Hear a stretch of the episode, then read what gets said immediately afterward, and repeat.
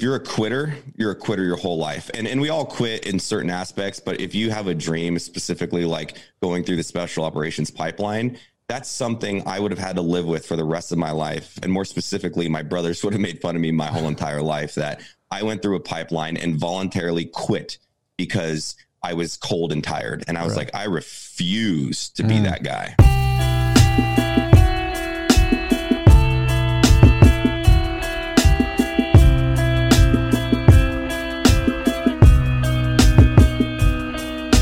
Hey, Mat, I, I think the only, there's only one way to start this, and that's that I start every single morning with you in my mouth. you know what? I'm I'm awkwardly okay with that. You know. no, you guys got to see right here. This is the uh, this is the future right there. Oh, oh damn. sweet. They're 300 milligrams, just in case your heart didn't want to explode with 200. I was gonna say th- this is only 200, so yeah, I'm ready to upgrade for sure. No, well, I, I, appreciate you guys having me on the show. Uh, yeah. I just realized my camera's a little crooked. It's fine, but oh yeah, man, I love this. Still, where, where are you? Are you at the house or you're in the studio? No, I'm actually at my house. I have a I have a whole uh, setup like master bedroom kind of built into a studio slash editing. But I work from home even before COVID for the most part. Uh-huh. Um, but yeah, I do a streaming thing on uh, three nights a week at night. So this is like kind of my streaming setup. Normally it looks a little better, but I love the wood background. cal okay? Yeah, yes. man. Shit, yeah. Yeah. Right. You do you do you. It's yes. the reason why we That's what I do. Yeah. yeah. Well, so, we're playing hurt today. We we usually have a third co-host, but he uh he actually just came down with COVID, believe it or not. And so nice. uh, I yeah. recently just got over it. So Did you? Fun. How was it for you? Dude, I'm young. It, it was easy to be honest yeah. with you. My my wife got it too, and she was asymptomatic, so she didn't feel anything. She was oh, completely really? fine. I just had the fever for like two days and yeah. hired for a week. Yeah, I went through it too. About in June, I think it was. Same thing. I was down for a couple of days and and then lost taste. I couldn't. That was the worst part of it. I couldn't taste yeah. anything. So me too. The alcohol didn't go down the right way. You know, was I wasn't feeling it. So it's weird, right? I was switching around. My wife's like, "You crazy?" I was using this mouthwash, and she's like, "You're weird." this is a recorded show, right? Yes. Yeah. Yeah. yeah. We're recording. job. Yeah. So anyway, well, hey roll. man, let, let's get into this, man. And again, appreciate your time, appreciate you coming on. But you know, on this show, man, we like to go. We want to talk about the journey. So, okay. Mat, we want to go back to your childhood, and we we know where you are right now. We'll get back to that, but we want to go back to your childhood, man. Where are you from? What was your childhood like? Mom, dad, uh, brothers and sisters. How, how did that go? Heck yeah, I uh, grew up in a small beach town called Santa Barbara, California. It's a quaint little beautiful city that kind of uh, has nowhere to go other than urban sprawl, kind of you know north and south, but you're confined by the ocean, Pacific Ocean, and the mountains behind you. So it was it was a really rad place to to grow up. And uh, every time I say I grew up in Santa Barbara, everybody thinks I grew up rich because there's a lot of money there. Mm-hmm. But my dad bought a house way back in the day, and we were the weird poor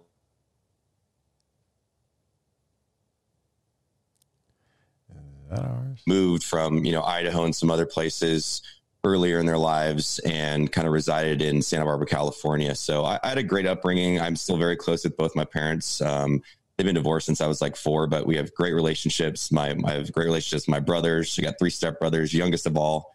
So I think that's why it made me a crazy person because I got beat up my whole life. Yeah. Yeah. yeah. I I've got three brothers myself. So I, I, I totally get it. Were you a surfer at all growing up? Surprisingly, not. Uh, I, I, only frequent in the ocean maybe a couple times a year. I was a, I was a little skateboarder though, you know, okay. the emo hair. Yeah. Like, Mom, you don't understand me. I hear you. What about sports? Did you play any any any you know football, baseball, anything like that? No, I was I was a whimsical, skinny dork, skinny fat kid. So hmm. uh, no football for me. I wasn't cool enough to do that. But I played soccer for about twelve years. That was nice. my jam. Yeah, yeah. Which was fun because predominantly in San Barbara High School, it was um, all Mexican kids on the team. So I was the only white kid. So I, I got pretty decent with Spanish because they just cussed me out in Spanish. And it was a good learning lesson for me. So. Yeah, you being down there in San Antonio, it's a good, uh, good skill to have. Yeah, I love it down here. I'm actually up in kind of the Boerne area. I don't know if yeah. you've ever been down this yeah. way, but uh-huh. beautiful yeah, area. Yeah. yeah. Okay, so that's interesting. You say you were a skinny, or not? Sorry, you were you were an athletic, kind of nerdy kid. Because we see you now, and that wouldn't wouldn't have guessed that. That's for sure. Yeah, I mean, I kind of had like a weird, awkward puberty stage. I think I didn't go through puberty probably until like 16, so I was a super late bloomer, you know. And then a lot of my brothers were, you know, athletes and played baseball. One was the pitcher, and um, one of my stepbrothers, and he was a grade older than me. So I kind of always lived under the shadow of my brothers, mm-hmm. specifically around middle school and high school. So I was just kind of like a really quiet kid that played bass and dyed his hair black. And I always had a dream of joining the military. And I think once I joined the military, I finally got into that individual mentality for mm-hmm. me to mm-hmm. figure myself out rather mm-hmm. than kind of define my character and presence on my brothers who were so empowered by what they were doing. And you know, my two brothers joined the Marine Corps, so I always looked up to them. And that kind of set the course for my life of me wanting to go out and getting outside of Santa Barbara, California, and and experiencing life and going and doing some crazy things that only I had control of. Mm-hmm. Yeah, but you're only 17 years old when when you went in. I mean, what was? And I know you mentioned your brothers were were both Marines. But at 17 years old, were you living with your mother at the time, or your or your, or your father? What what side of the family did you live on? whichever one was wasn't mad at me. That's yeah. where I was. Trust me. Yeah. they, they, lived about six miles away from each other, so I'd ride my bike or you know at that time my my truck back and forth. But um, yeah, I I knew that college wasn't right for me at the time. You know, I ended up graduating, but I knew that it wasn't right for me, and I don't know if that was just me convincing myself to be to join the military, but I, I wanted to serve my country from a very young age and I there's this like problem, not a problem, but Santa Barbara like traps a lot of people because mm-hmm. it's such a nice town. Mm-hmm. And I didn't want to be the guy bartending there at 26 year old. You know, there's nothing wrong with that. It just wasn't for me. I wanted to go explore life and do my own thing. I mean, I used, as a kid rode bikes for you know eight nine hours a day just by myself, checking out new alleyways in in the city and stuff. And so I, I, really just wanted to get out of the house and and do something on my own. Yeah, yeah. I think that's why. Yeah, but I get it. Like I, you know, I get wanting to go into the military, but your ass went into the you became a ranger. I mean, it's not like you just one day wake up and go like, "Oh fuck, I'm gonna be a ranger." You at 17 years old, you became an army ranger. What was that process? Probably, tell us about that. Well, I, I, looked up to my brothers, and they were both Marine Corps infantrymen. And my father was a Marine. Um, his dad was a Marine. So I come, and my all my great uncles are, uh, you know, World War II vets. So I come from a long lineage of military service, and I knew I wanted to join. And it wasn't really until I saw Black Hawk Down that mm. I went, "Can I cuss in this show?" Absolutely. Okay. Holy fucking shit. Who are those bad mofos? Like, I remember watching that movie and then starting looking at the 75th Ranger Regiment, and you see these like chiseled jawline, six two, you know, every ethnicity coming together over one thing just to work towards a common goal. And I, I like, I want to be that guy. And I think I was just too stupid to quit at 17 because both my brothers uh, later in life told me that they thought I was going to fail and fail miserably. So uh, I think I was just too stupid to quit, to be honest with you. so that's a good point. I mean, you know, you can either chalk it up to stupidity or just an insane work ethic slash desire to achieve. And so, well, I've, yeah, always lived like if, if you're a quitter, you're a quitter your whole life. And and we all quit in certain aspects, but if you have a dream, specifically like going through the special operations pipeline, that's something I would have had to live with for the rest of my life. And more specifically, my brothers would have made fun of me my whole entire life that I went through a pipeline and voluntarily quit because I was cold and tired. And I was right. like, I refuse to be mm. that guy. Nothing like I know it's not for everybody, but yeah. just not that's not me. Were you ever a quitter before that point? Had you always kind of stuck things through? No, I stick things through probably yeah. stubbornly too, yeah. too, too much sometimes. Mm-hmm. Yeah, we, yeah. They make. I mean, we, we talk about it before. I was I was a quitter for a long time growing up. I, I finally flipped that switch in my young twenties, and I think I dialed it up a little too far the other way. In a good way, I guess. You think this motherfucker goes? I mean, excuse me, but Ben goes 110 every damn day's up at four o'clock or 3.30, 3.45 yeah. to be to be exact. But he went from zero to a thousand. Yeah. Like he's totally and, the opposite side. And the only now. reason I bring that up is because it, I, I'm running from that person that I used to be, right? And so I'm always now I'm always curious about people who I deem successful. What have they been like always? Have they always been that way? Did they transition to that? Because that that was my personal story. It was a transition. It wasn't always like that. Yeah, that's interesting you say that. So I, I would say that uh, you can't quit if you don't try. And I never tried mm. as a kid. I just kind of existed, you know, mm. and I think that references kind of having so many older brothers that I was usually just air in the room. I didn't really give anything. I was just kind of observing life. Sure. And I think growing up in that environment for so long, it really motivated me to find my own personal successes and define myself as individually successes, successful rather than kind of just existing. And mm-hmm. and you know, I don't think you have to quit to fail, but you fail plenty of times in life, and I think that just builds character, uh, and it's what I've consistently tried to do. Yeah, I know that's so good. And, and there's another element too. Some people, you kind of touched on it. Some people are like, uh, you know, if I don't try and I fail, then it's okay. It's because I didn't really try that hard, right? So, so I'm gonna I'm gonna mitigate the pain by not even really giving that much effort into it. Yeah, that's a cop out. I think if you look at any very successful person, they've failed hundreds of times yeah. in their lives. Mm-hmm. You know, you have even even you look at it from a relationship standpoint, like how many people you date over the years, and and those are not failures; they're experience and learning lessons to better yourself and your individual self, and then being able to participate in a relationship better. I mean, 25 year old Mat could have never been ever like my, I, I would have put my, you know what, and everything, but mm-hmm. then now I'm happily married at 34 for four years because I learned a lot about my mistakes and not being a dumbass. yeah, yeah, yeah. That's part of it though, man. That's just life. Like in, in life, yeah. you're going to have, you're going to make, like, I can't tell you how many times I fucked up in life, man.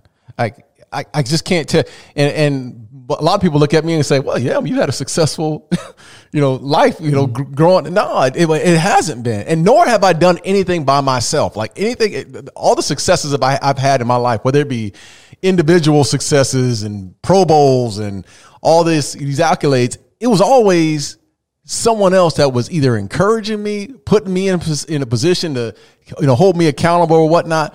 And, and I think that that speaks to, to a lot of people that are out there right now. And this is one of the reasons why, Mat, we want you on this show, man, because, you know, we're seeing your success. We're seeing Black Rifle Coffee. But people don't know that the, the problems that you've probably had in your life and the journey that you had in your life. And that's the reason we want you on the show because mm-hmm. there's a lot of people that are tuning in and saying, fuck, I don't need to know what Mat Best is all about. Well, let's hear Mat Best's story.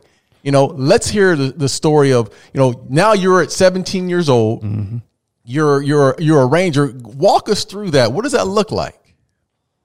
Yeah, it, it, was. I was just taking it day by day, and I actually really enjoyed it. You know, I, I, joined the army, like you said, 17. I actually turned 18 in basic training, and then from there you go to something called, um, you know, airborne school. I went through OSUT, becoming an infantryman, airborne school, and then from there, I it's called RASP now, but it was RIP back in the day, which is Ranger Indoctrination Program, which is essentially the selection process to become a portion of the 75th Ranger Regiment Special Operations. And I think once I graduated that, and I wrote that in my book, was I, I thought I was kind of a badass, you mm know, because I was like, I got a beret. and my unit was actually deployed to Iraq when I got stationed there. So within two weeks of being a part of Second Ranger Battalion, I went over to Iraq and I had no clue what to expect. Like they didn't tell you anything other than like, here's your gun, you got some training, let's go. no memo. And when I showed up, dude, I got so humbled, dude. I got oh, choked yeah. out by everybody, stuck with 900 IVs. I was, mm. you know, and it really put me in perspective like, okay, even when you achieve something that is a massive social accolade, it doesn't mean that I'm at the top of my game. And specifically around some of the the leadership that I had, um, you know, my team leader and my squad leader, they were probably some of the most defining people in my life because they never settled for like mediocrity. They always wanted to be better, a better mm-hmm. ranger, a better husband, a better person. And I just went, oh my God, I want to be like that. And mm-hmm. those those guys really changed the whole entire course of how I think about life, what I wanted to do with it, the the the impact of just being kind to people and conversation and how you can really change someone's life with sitting down and just listening to them. And I think mm-hmm. I've I've held on to that for the last 15 years and just said, I'm going to do that and, and hopefully live in their legacy and, and provide a little bit of happiness and laughter to a world that I think needs it more than ever right now. Yeah. Yeah. Now that's, that's interesting. You say it was mentors that kind of gave you that, that ego check, you know, cause both Darren and I played ball and, and coaches, that's what coaches were for us. So were these guys, you know, was it intentional, you know, things that they would teach you, or was it more just you just saw how their actions and that's kind of how you learned through it? I think it was it was a product of both. I think that just who they are as humans or were as humans, and then their coaching style because you know team leader and squad leader their whole job just like if you're the rookie on the football team they they got to teach you the lay of the land mm-hmm. you know mm-hmm. show you the best training ways and, and all of that stuff and you, you know when you become a good team leader which i would hope i was um, that wasn't just me being hopefully decent at my job that was years of being conditioned and mentored and trained by people that were way more badass, way cooler than me, mm. way better at their job.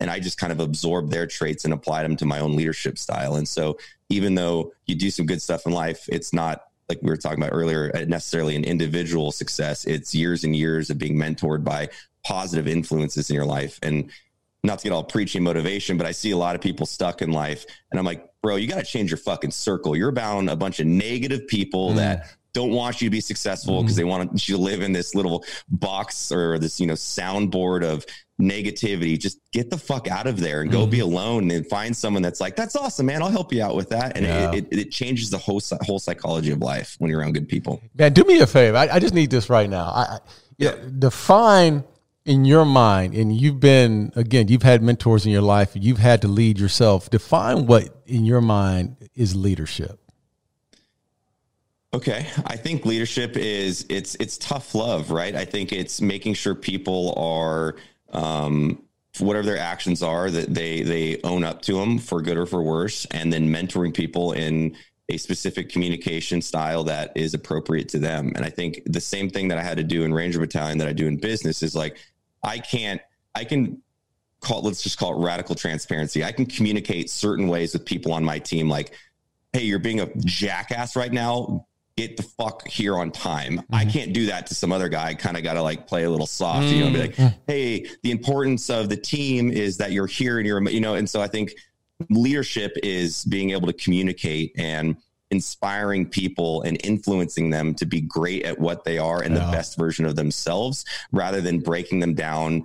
And also understanding that core competencies in everything in life matter the most, at least in my opinion, is a wide receiver isn't going to be the best linebacker, right? right? Two way different jobs. Mm-hmm. And you mm-hmm. have to, as a leader, figure out how the puzzles fit together to make the best team. And yeah. There we go. Like that. No, that's, yeah, no, that's really good because what you're speaking to is emotional intelligence, right?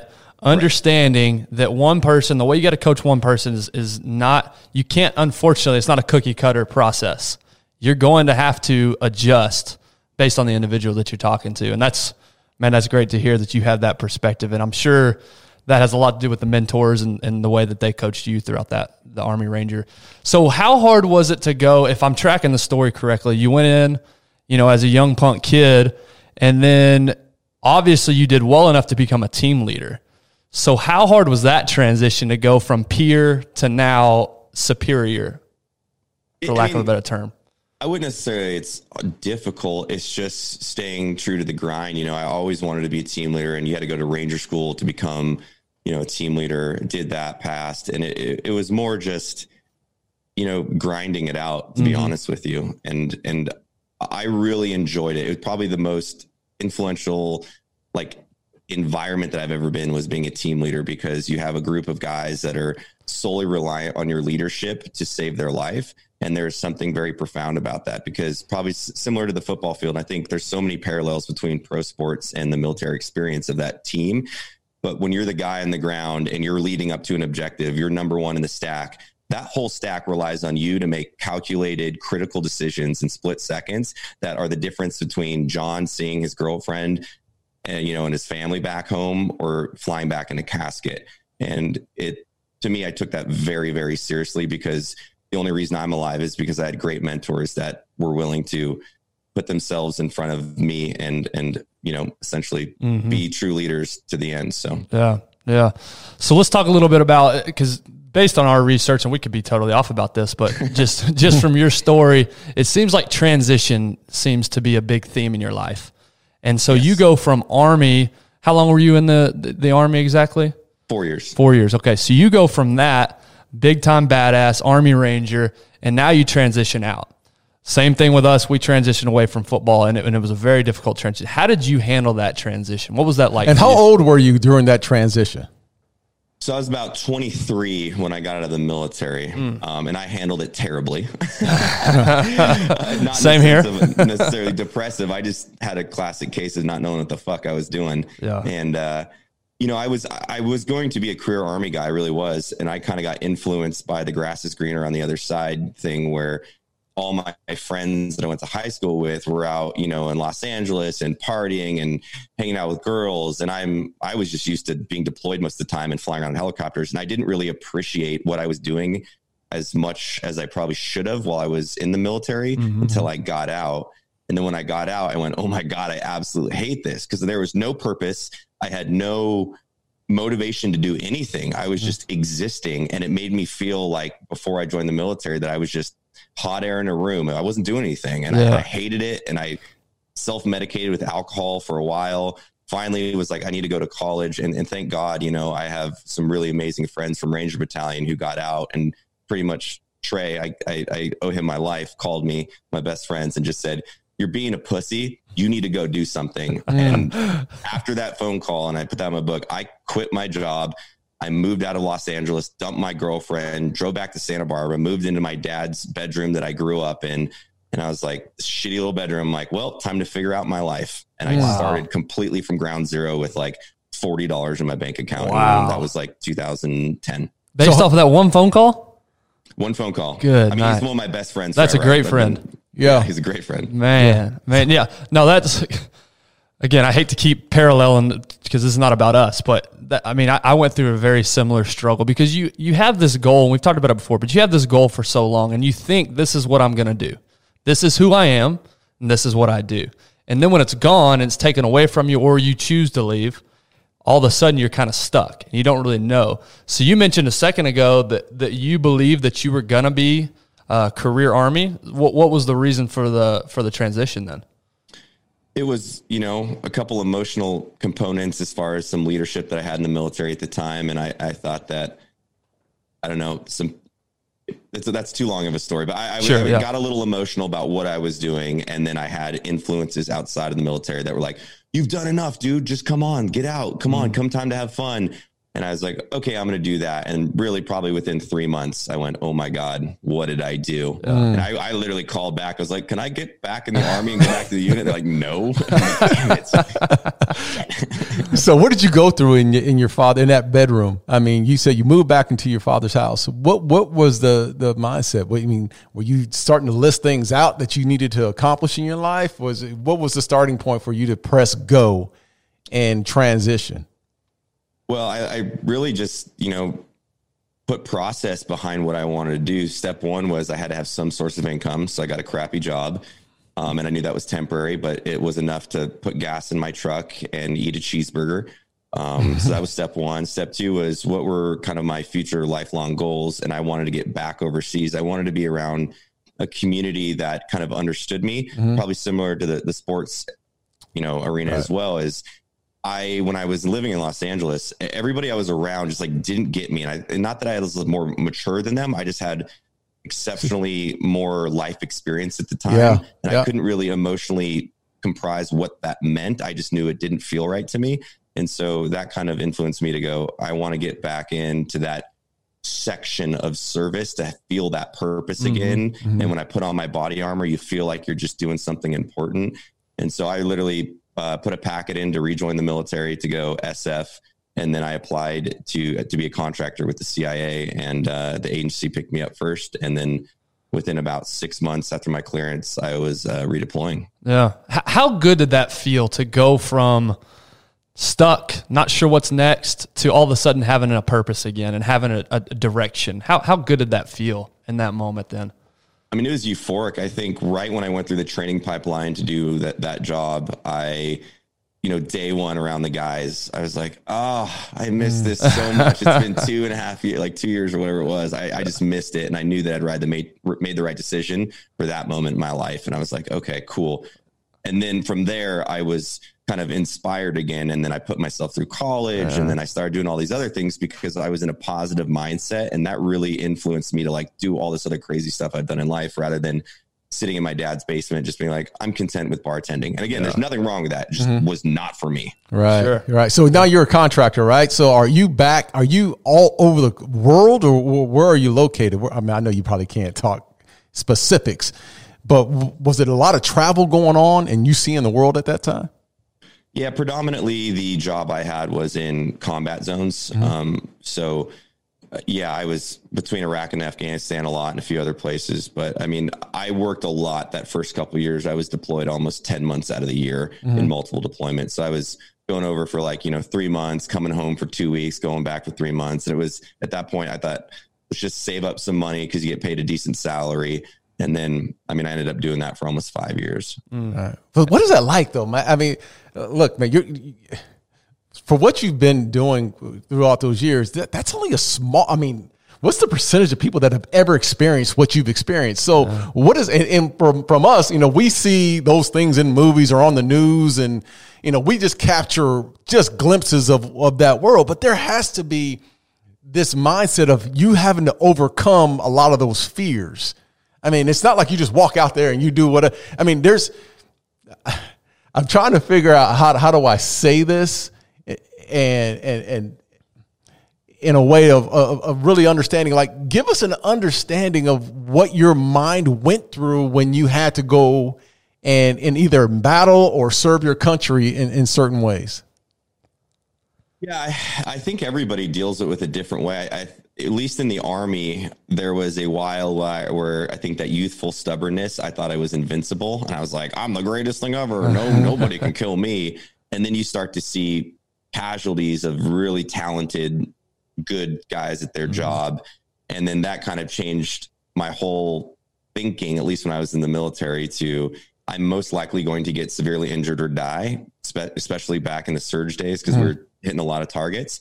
And once I did that, I kind of had this kind of, I don't know, fatalistic understanding of life that I'm going to die, but might as well do what I die doing what I love. Mm-hmm. And I just accepted that. And hmm. I think since then, that's kind of what I've carried through life that I'm kind of on borrowed time at this point. So any opportunity I have to create some happiness or laugh and inspire people, then that's a moment that I shouldn't even have ever been able to have, and I'm just thankful for it. Yeah. To be honest with you, I, that sounds lame, but it's No, true. not lame at all. Yeah. No, so let's talk about that second transition then from CIA to to I, at some point in there you became you know you got into YouTube and then at some point also you met up with Evan and, and y'all started Black Rifle. So talk to us about that second transition. Well, the thing with uh, it was interesting because I, probably movies make it sound way cooler. Um, you know, the job I had, you know, in retrospect, is a pretty cool job, but at the time, I was like, "This is boring and lame." Um, even though we're going out and doing stuff, it, it wasn't like being in a special operations direct action unit, like completely different. Um, and you found yourself kind of having really structured timelines as far as work and I'd never had that before. And then a lot of times through the evenings and the mornings I wouldn't have anything to do and a lot of guys would play Xbox. And so I put myself through college and then once I freed up that time I kind of just sat around and go, well, what do I want to do? I just don't want to burn time. I want to do something creative. I've always kind of been an artist. And I started, you know, playing around on my little um, my MacBook and hooking up my guitar and singing stupid songs and sending them to my friends and you know calling my brother lame and making a song about it and he would laugh. I was like, maybe I should just put something out on YouTube. And I never, never wanted or expected to be like a YouTuber. Uh, but I think that process of just, you know, uh, using art as a as a way to like vent really became such a powerful vessel for who I am Right. and really help help me get to where I am today. So talk to us about that because we were talking before the show. I, I still remember my first YouTube video that I watched. It was 2006 and it was Grape Lady. I don't know if you remember Grape Lady. Uh, the lady that was stomping out the grapes and she falls. Yeah, yeah, yeah. that was my first. So what was YouTube like when you first started? Because you said you never thought you'd be a YouTuber. So what was it like back then? Well, I was a huge fan when I worked executive protection in Los Angeles before I was a contractor. I used to watch, you know, these these guys like Rocket Jump, um, Freddie Wong, Corridor Digital, and they just made really cool action stuff. And I always watched it and I loved it. And I loved the process of filmmaking. And then it really wasn't until Jarred Taylor, I met him, that I realized the format to construct music is exactly the same to construct video. It's just a different process. Instead of audio layers, you're doing visual layers. And once I figured out that out, I said, wow, all this comedy stuff I've written for years and never did anything with it for music. Now I could put this into, you know, video and hopefully make people laugh. And I think early on, I didn't really know what I wanted to do with that until I think it was about how to be an operator mm-hmm. that I was like, I know the military experience very well, might as well use that in a satirical nature. And then that's when like overnight, yeah. I kind of became a, right. YouTube guy. You, so, go ahead. Well, as I said, do you know how many? I'm just curious, just being a geek, YouTube geek. But did you know? Do you know how many subscribers you had at that point before that video? Oh, I, I think I had around 15, 20,000. So, yeah. I mean, oh, okay. So you had a you had a pretty. I mean, you had a decent following then at that point. Yeah, I mean that was just from doing other stuff. But right. Yeah, it right. wasn't until that one that I kind of found the cadence of what right. I wanted to do because at the time, you know, YouTube and military was very like, I'm a badass. Right. and there's a, there's a place for that for sure. sure. But I think a lot of the experience in the military of the team room joking and all the shit talk we do is, yeah. is lost because they're like operators are operators. And you're like, no, dude, we're in the team room, like talking making, shit, making dick yeah. jokes, you know, slapping asses, you know, like you know, taking batteries out of uh, optics, and then right before you getting on the bird, be like, "Hey, there's no double A's in here." You're like, "What the hell?" Like, obviously, nothing that would get anybody hurt. Sure, yeah, you're, yeah. you're having fun. I'm sure, just like in sports. Absolutely. Yeah, and that's what that was the joy, man, in, in sports and being in the locker room was to be able to. And that's the thing I missed most yeah. about you know football was the cutting up in the locker room. So when yeah. you when you started this this this YouTube and, and getting involved in social media, how much of your from your old teammates? Your old boys. Um, how much uh, shit talking were you getting yeah. back back at you? Well, it was it was actually pretty awesome, and I think I've only said this one time before. I have to give so much credit to the teammates that I had contracting because all I was doing at the time, we were sitting around having a beer, you know, like in the Middle East around a fire pit at night, just talking crap to everybody remember this time we did this or this, this. And I just took that conversation and turned it into something that was a skit. And and they really helped me because I was in it at the time. I mean, I was I was on YouTube, I think, for about three years before I even quit being a contractor. Mm. And so I was oh, wow. I was in it all day, you know, and it didn't really start to get weird and probably until that last year where I'd be walking around a base and people would be like, Mat, why are you here? And I'm like, got my body armor on, my, my cool badge. I'm like, oh, just, uh, just uh, I don't know. Why are you here? that, that got a little weird there a little bit. So I was like, I should probably leave, leave this job now. I'm, I'm, I'm, becoming a risk. I had a joke. Uh, uh, we almost got hemmed up on this one thing, anyways. But it was it was pretty funny because I told my teammate it was just me and this other ranger buddy as a contractor in the car. I was like, "Hey, at least we die. It'll be a really cool headline. It'll just say YouTuber Mat Best killed works for you know." And I'm like, we'll get we'll get at least like one newspaper article. yeah, we'll, we'll, get some more subscribers out of it. It'll be great. like burn me in the streets so my mom doesn't have to see that. You know, fuck. So, uh, was there any? You kind of mentioned it. Was there any thought though behind? Hey, I want to I want to grow this thing. I want to make this thing huge. Like, was there more thought to these skits than just hey, let's just have fun, or was it literally just hey, let's just have fun and post and see what happens?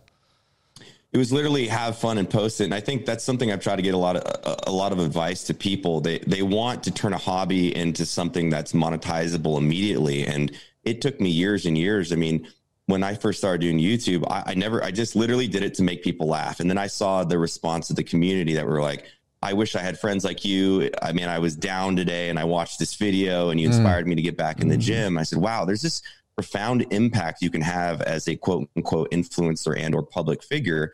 And so that was really the genesis of why i kept doing it. And then we started my apparel company jarred taylor and i and we launched like three shirts and the whole prospect of that was how do we buy a new camera for hmm. like 800 bucks or whatever? And that that just kind of snowballed until one day i was like we have a legit business here. And then i realized oh shit I have the title of CEO, but I'm a terrible CEO. I better figure this out right. a little bit. You know, I'm in Barnes and Noble pulling off how to run a business for dummies. Like, I got this shit, guys. It's cool. Yeah, yeah, we're good. You're in good hands. So you're talking about Article 15 clothing, right? Yes, sir. Okay, so when you got when you got involved, I mean, you, you just mentioned it. So you didn't have any background in the apparel industry at all. You just went, you know, head first in, right? Head first. Jarred had a little little experience because he ran a couple t-shirts for his TACP kind of group, but no no experience other than I think I would wear this shirt and I think it's funny. And then we made that, and then apparently a thousand other people thought it was funny and they'd wear it, and we kind of just Yeah. ran with it. To be honest, So it sounds like you're a guy that you're not going to be super. You don't. You don't have to have all the answers and figure everything out first. You're going to start, and then I'll figure it out as I go. Is that is that an accurate assessment? Yeah, I think if you start a business right and you're going to invest a lot of money, you have to have process, you have to have a business plan. But at the time, I was writing the business plan as I was doing it because I had supplemental income coming from my day job. Hmm. And that's why it took so long to quit being a contractor, even though I, I was making enough to walk away from it was I had to make sure this worked and it wasn't a flash in the pan. And then two years down the road, I go, oh my God, I'm screwed. you're, man, you're talking. Yeah. Bro, you're preaching over You, there. you said something he liked. Yeah, he, just, yeah. he just hit me in the arm. But- because it's it's so true. It's like you know there there are times when it, you know life is it, it throws you all kinds of different ways, man. I mean, you sometimes you you have to start something. Just start. Yeah. Just freaking you know hit the start button and and move forward. Because if you don't, you know. The, the fear will take over and it, it'll it'll eliminate that that start for you, man. You'll just start doing other things or be distracted or not. Just get going, like mm-hmm. push the cart forward, and it'll take you somewhere. It's going to do that. Yeah, and I, I believe that and somewhere is better than just where you've been. You know, I mm-hmm. think life is an ever changing progression, and I'm pretty fatalistic in my understanding of life. I think we're all just stardust that you know became some biological function, you know, which is pretty legit. Um, and and in that sense, I would I would be so terrified to be on my deathbed with this massive unknown in the universe to go. I didn't take risks and I didn't try. And I think that's a large part of a, a lot of people is they have the talent, they have the creativity, they have the know-how. They're just terrified.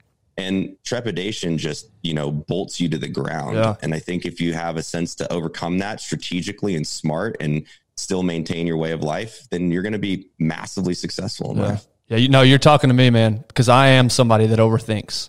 I've got to figure it all out. I've got to plan. I've got to think about it. And what this show has taught me and all these, you know, discussions we've had with these great people is that, man, just go, just start, stop thinking and start doing. So you transition You from just got to send it, man. Sometimes Yeah. you just got to send it. Yeah. Well, you know, I call that paralysis by analysis. Yes. And I met a lot of people that do that, that overthink things. And it's just like you could sit there and talk about how to walk the 10 feet forever. Do I go left foot first? Do I go right foot? What shoes do I wear? Sometimes the most impactful thing you can do is just fucking walk. Yes. Right. Figure it out. And you're like, ah, my feet hurt. I need better boots. Now, now we're, now we're in a process of improving, right? Like, okay. Man, that's so good. Yeah. Oh, that's so good. So you transitioned from the clothing company. How did where did Black Rifle Coffee come from? How did that all start? Um, it was very interesting. I never responded to emails. I was a busy guy at the time. Um, Jarred Taylor is a social butterfly, bless his heart. And uh, this gentleman, Evan Hafer, who worked in the same area that I worked in, uh, sent me an email. I never got it. Of course, Jarred Taylor got it and was like, "Oh, this guy's a former Green Beret, you know, contractor doing what I was doing. Um, a little different, but same shit." and he roasts coffee and we, we didn't even think about coffee so we ended up starting doing a startup for um, kind of building veteran businesses and it, it was like a crowdsourcing function for specifically veteran and law enforcement and civil servants so if you were a veteran and you had an idea we were the hope was to be a platform to communicate to your audience what cool thing you created or what you're doing and then people could crowdfund that um, it failed miserably. There was a couple successes out of there, but we just we just didn't have the the know how and probably intellectual capacity on the IT side to, to get that done. And that's when Evan just said, "Hey, I want to roast some coffee for your uh, your apparel company." And we're like, "Sweet." We ended up calling it Freedom Roasters, which actually I think I have about one of two bags in existence today on my wall up here. Um, and we launched coffee with a cool bag, and we it sold out. We expected it to do well, but the the weirdest part about that was everybody started writing in going, "I bought this bag because it looked cool, but what the fuck? This is the greatest coffee I've ever tasted." And I knew dick all about coffee at the time, to be honest with you. And we're like, wow, Evan actually has something here. And unbeknownst to me, he'd been like working on roast profiles for nearly 10 years. He's just a coffee nerd. And then that with the social media presence, we're like in a it's a you know consumer packaged good and it's a recurring. I was like, wow, this this could do. And then Evan went, I got an idea. Let's call this thing Black Rifle Coffee. I'm going to start it. Do you hmm. guys want to be on board? And that was another massive transitional risk at that time because I already had a very good business and it took a lot of my time away to do Black Rifle. But I think Jarred and I saw something so unique and special in Evan Hafer that we couldn't let that opportunity go. Yeah. Yeah. So you talked about you didn't really know much about coffee, but you had some some experience with running a business. But then even that you talked about how you didn't really know until you started. So now you've started this really successful coffee company. You're hiring folks underneath you. What was that transition like as far as now I'm a leader again of people that are depending on me? Their whole livelihood depends on this thing working. Yeah, I think it, Black Rifle has been, it, it has probably had the most ups and downs I've ever experienced in my whole entire life. You know, at first it was just kind of fun. And then you hire three people, whatever. And then three turned into 10, 10 turned into 20 and then you start to realize that your employees or however you, you know our family at brc is solely reliant on us to make the correct decisions mm-hmm. and smart decisions and kind of emotionally divest ourselves from a lot of the social media climate that's crazy and and I think that's when it was probably two years into Black Rifle that I really started taking business seriously because I didn't want to be known as the guy that makes the silly jokes on YouTube. I, I had this, I had to prove to everybody that I, I know how to read and write and mm-hmm. I can sit down and make smart decisions. And it took a very long time for business partners to take me serious yeah. and a lot of that. And, mm. and, that's why there's a lot of ups and downs because there's people making decisions that I didn't like that were in, you know, executive roles. And I'm like, man, that's wrong. But no one respected my, my thought. And it took a long time to get to the place where we are today, where we have just an amazing company the ecosystem and culture is great. We have great executives, great directors, great managers. But we we learned early hire for culture, not for like the job title, because mm-hmm. we want a cohesive unit that gets along and operates the way we want it to, rather than hiring some ivory tower dude that's going to yeah. be all about process and be lazy. Yeah, your your process is similar to to my process as well. Is that you know being an athlete and then you know for 13 years with the Cowboys and then going on to ESPN, people didn't take me serious in the business world. And I didn't take myself serious in the business world. I, I just, you know, it was a part of, hey, my namesake, this is what I did, this is my identity, blah, blah, blah. And it took a while for me to go through, a, even at 36 years old, t- it took me a while to go through the maturation process for that people could see that I was serious about it. I was showing up every day.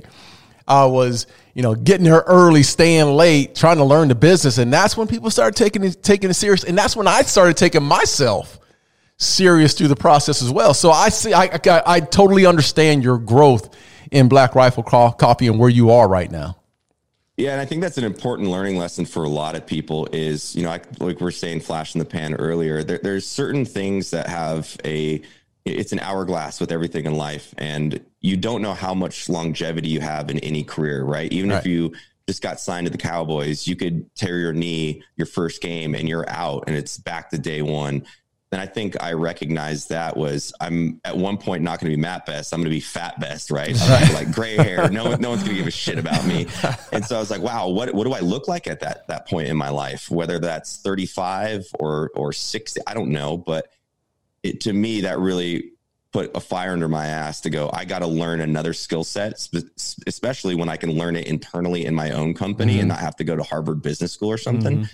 And so that's why I really, really took that serious because I wanted kind of a contingency plan to what I was doing on social media and, and the business. Yeah. Yeah. So talk to so we have a lot of young people that listen to this and I'm sure you get people reaching out to you all the time. Hey man, I'm thinking about starting this. How do I go about that? What do you tell young people, you know, say they just graduated college, they're not sure if they want to go start, you know, start their own thing or start working for somebody. What are some advice that you give to young people who are in, on that in that path? Yeah, I think mainly it's just being hyper patient and then hardworking and and I think it's underrated today, but being a fucking good person. I, I can't tell you how many times I, I took the long road instead of the short road, the easy one, and it came back four years later that that person you know, was very influential in something I was doing. They're like, you know, you didn't have to help me out, Mat, but you did. You took the time. And I think it's so undervalued at this point in society just to be a good person. And like treat people with kindness, even though the, the easy road could be like screwing someone over and, you know, taking their mm-hmm. equity. Nah, don't do that. Like be a good person, work really hard and be patient that success doesn't come overnight. Sometimes you have to like wait for success because opportunity doesn't always come from hard work. Hard Yeah. work, it, that that's you seizing opportunity. And yeah, I don't know. Yeah, no, that's a great answer. And, and patience, that's huge because with social media, you see the end result, you don't see the process to it. And so you think these things just happen overnight, and they don't. Right. None of it happens overnight. Right. And I, you know what? What I what I love about where you are right now is that you're serving the community, man. You're still in the community, in, in that military community. Now, we're talking about Warriors Heart earlier before we came on, and you know the PTSD and and addiction and, and being being being there for those for your old, your old warrior friends and all. And not only that, but boot camp campaign. Can you give us a little bit more color about both of those uh, uh, charities? Absolutely. So that those two are more from an individual side that I work on. You know, Black Rifle Coffee as a whole. You know, we've given millions of dollars back to charity. We work with a lot of different entities and, and nonprofits. But you know, from a philanthropy side, personally, I, I really resonated with uh, Warriors Heart Foundation and the Boot Campaign. More importantly, because Warriors Heart is a great organization because they focus on you know substance addiction and people that have kind of if I went darker and I didn't have Trey back in the day to pull me out of you know self medicating with alcohol, I've seen that ruin families, ruin marriages. People have killed themselves because of that. When if we would have stopped it early on, that guy or gal would have been massively successful in their life. And I think that having a treatment center only for veterans and law enforcement and civil servants was a really cool concept to me because they weren't they were being treated with like-minded individuals. You know, if you go to a treatment center and they go, "Hey, have you ever thought about committing suicide?" Yes.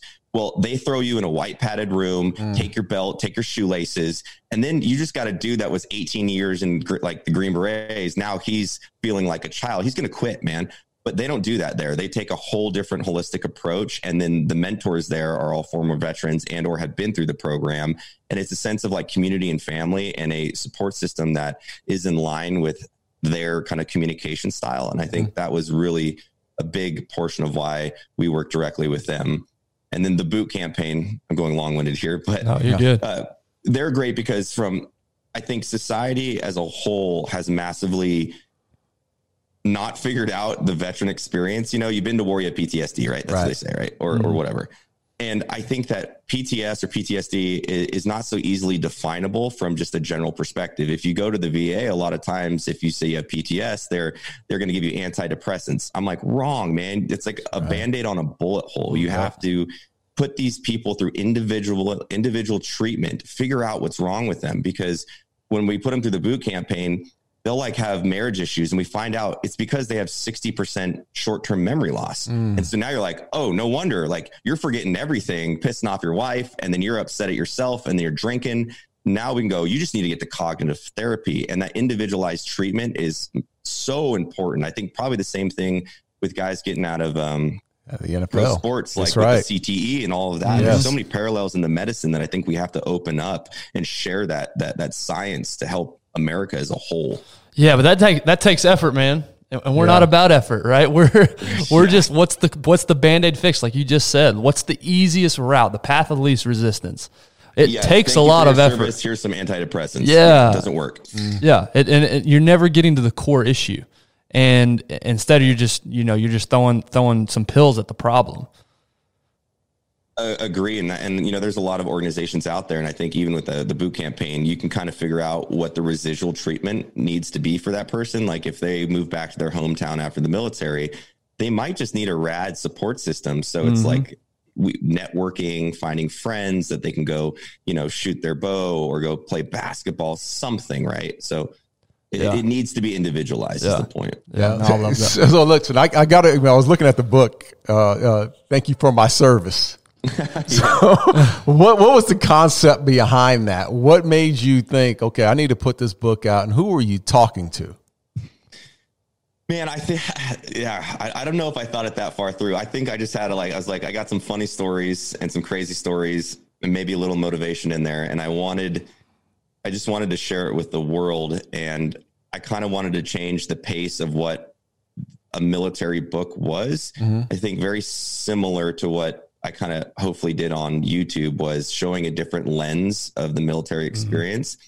And that's why I named it Thank You for My Service was I got taxpayers paid me to jump out of helicopters and shoot guns under night vision and I loved it and I volunteered for it. So it shouldn't be like, "Oh my god, you went overseas." I I loved what I did and it it molded me into the man I am today. And so it, it was just my personal perspective on my experience and then highlighting it with a little bit of, you know, Yeah. douchebaggery and fun.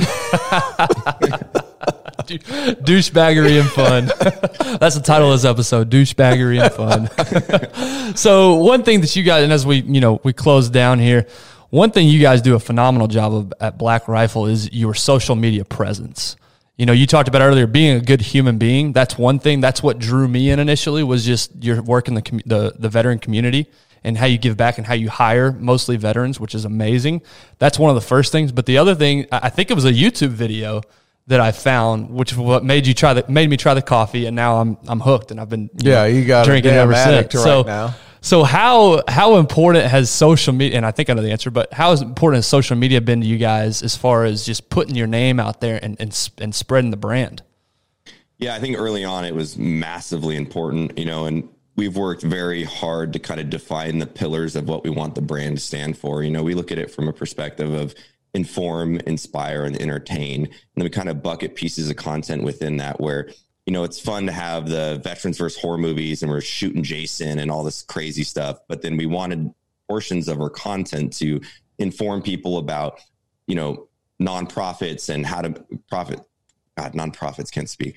Um, and then coffee and the amazing quality of coffee that we provide. And then we want to inspire people with these amazing stories of people that work for us and show their kind of course of life that it's not only us that have a story that served in the military and kind of fought our way into being entrepreneurs, that the vast majority of people that work for us did that same thing. You know, they're in the Marine Corps, picked up a camera, shot a little doc, and the next day they figured out, I want to be a videographer. And we get to hire them on to do mm-hmm. that. And we want to showcase those and inspire people that government service doesn't necessarily have to be the post outlet after you know military service which a lot of people like me went to contract or law enforcement which is fine if you want to do that but we want to shed light that there's so much more for us to experience and do and then also kind of changing the social light that if you've been to war you're broken and i think we saw see that a lot with these corporate entities they go mm-hmm. well you've been to war well, he's an at-risk individual i'm like bullshit hire that guy or gal she's Yeah. awesome Yeah, That's Man. awesome, man. That's hey. Well, what's next, man? Mat, Yeah, you, you've that's all I was about to accomplished so much in in this short period, and life is just beginning, man. What's next for you and your team? I stare at my computer every night with a glass of whiskey, and I, I don't know yet. you know? no, I mean, I was going to keep having fun, keep trying to do good things. And um, man, yeah, I, I'm really passionate about this community, and I think you'll see us even more so involved going forward. So, Yeah. Yeah. And there's no right answer to this next question. It's kind of random, but I'm just curious, just listening to your story. How do you perceive goals and, and how do you approach goals? Do you write things down? Do you just kind of think of it and, and just go for what you want? What what's your relationship with goal setting? So my relationship with goal setting would probably have to be if I'm unwilling to do it, I can't fucking complain about it. Mm. So hmm. nothing pisses me off more than people complain about themselves being fat and they don't go to the gym. And I tell hmm. that to everybody around me, I'm like, unless you're making an active attempt to lose weight or get your fitness goal, you can't complain that you're overweight and you don't like your body type. And you just hmm. have to, that's you Yeah. right? And that's fine if that's how you want to live. But I think that's with everything. You can't complain unless you're willing to attempt to do something. And then obviously there's every self help book out there, Sure, conceive, believe, achieve, which I hate. But uh, you got to put the work in and you got to Yeah. stay motivated. And I think incremental successes are the most like tangible comparatively to people that you know just say I want to have six pack abs. Well, you're like, okay, well, how do we get there? You have to like manage your time, time management. You have to figure out how, what workouts you're going to do and make those incremental successes. If it's even if you start 15 minutes a day, great. Yeah. But you can't just go in there one day for three hours and think you're going to get abs. It just doesn't work that way in life Right. with anything. Yeah, no, that's good. Hmm. That's good. I was just curious. Yeah. So hey, well, you have your your question. Yeah. You have to ask. Yeah, our final question. Go ahead. Uh-oh. It's gonna be a hard one, dog. Yeah, Have this- another drink Yeah, before you. oh, it's just it's spicy water. It's just so There hard, you you know? This is the banger that we that we finish every episode with. Okay. If you could go back to any point in your life and tell yourself one thing Doesn't necessarily mean you go change anything, but if you could just go back and tell yourself one thing, where do you go and what do you tell yourself? Dude, that is a hard one. I think I found that answer very early in life. I said this a few times, I think, but not very often. I went to SeaWorld. This is going to be really stupid, guys. Bear with me. I went to SeaWorld when I was like seven years old. And that's back when Shamu was real in like San Yeah, Diego. yeah. And the orca instructor picked me out of the group and said, You get to go pet Shamu. And I was so freaking terrified. And my dad was like, You're going to regret this. And I'm only seven. And I didn't do it. And I hmm. remember the feeling of the other like eight year old kid petting the orca whale, which is like my favorite animal. And I went, I never want that feeling again, hmm. ever, because the resentment I had for my actions was like, I just missed out on a life changing opportunity in my own brain at Sure. that time.